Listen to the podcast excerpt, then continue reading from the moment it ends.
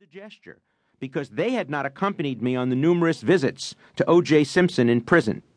When we met, he was always on the opposite side of a thick glass partition. We would extend a hand and touch through the glass, the prison handshake, as criminal lawyers and their clients know it. It was not a moment for celebration. There were two victims brutally murdered. There were children who would never again be comforted by their mother parents, sisters, and friends who would never again hug their loved ones.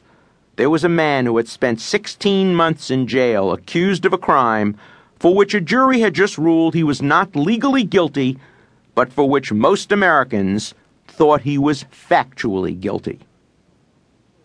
The muted reaction to the verdict in my office was not typical of reactions around the country, which ranged from anger and outrage to jubilation at predominantly black Howard University Law School, students crossed their fingers, held hands, and when the clerk read the verdicts, the room erupted with a chorus of cheers.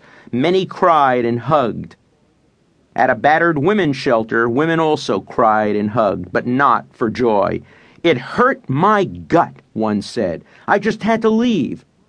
At a sports bar in Atlanta, rage was expressed. As far as I'm concerned, Cochran and Shapiro are accessories to murder, one man shouted. Some booed. Others stood in stunned silence. A black woman on a District of Columbia street corner shouted, We won! Another thanked Jesus. Many whites convinced of Simpson's guilt complained that the criminal justice system had failed them. But there were no street riots by angry whites as blacks had rioted following the initial acquittal of the police officers who had beaten Rodney King. Writer Ben Stein predicted that the whites will riot the way we whites do. Leave the cities, go to Idaho or Oregon or Arizona, vote for Gingrich, and punish the blacks by closing their daycare programs and cutting their Medicaid. Some whites also rioted by sending me racist hate letters.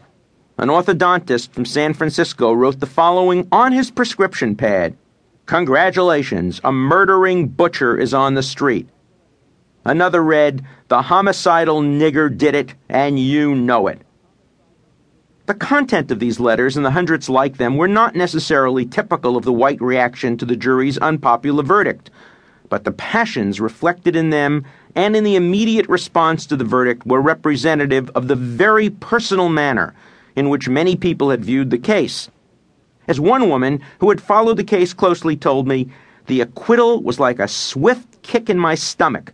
I felt nauseated, pained, frightened, even violated when I heard the words not guilty.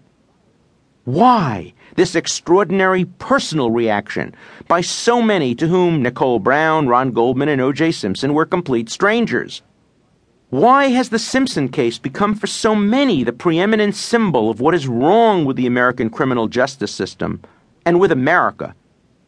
At a superficial level, the answers come easily. O.J. Simpson is the most famous American in history ever to stand trial for murder.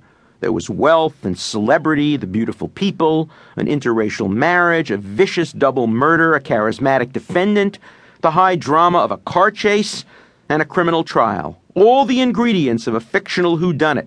And they were true.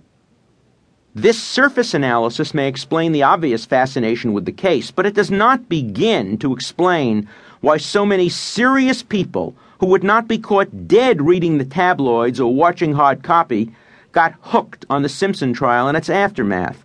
The trial was not merely entertainment for a voyeuristic world obsessed with celebrity and a fall from grace.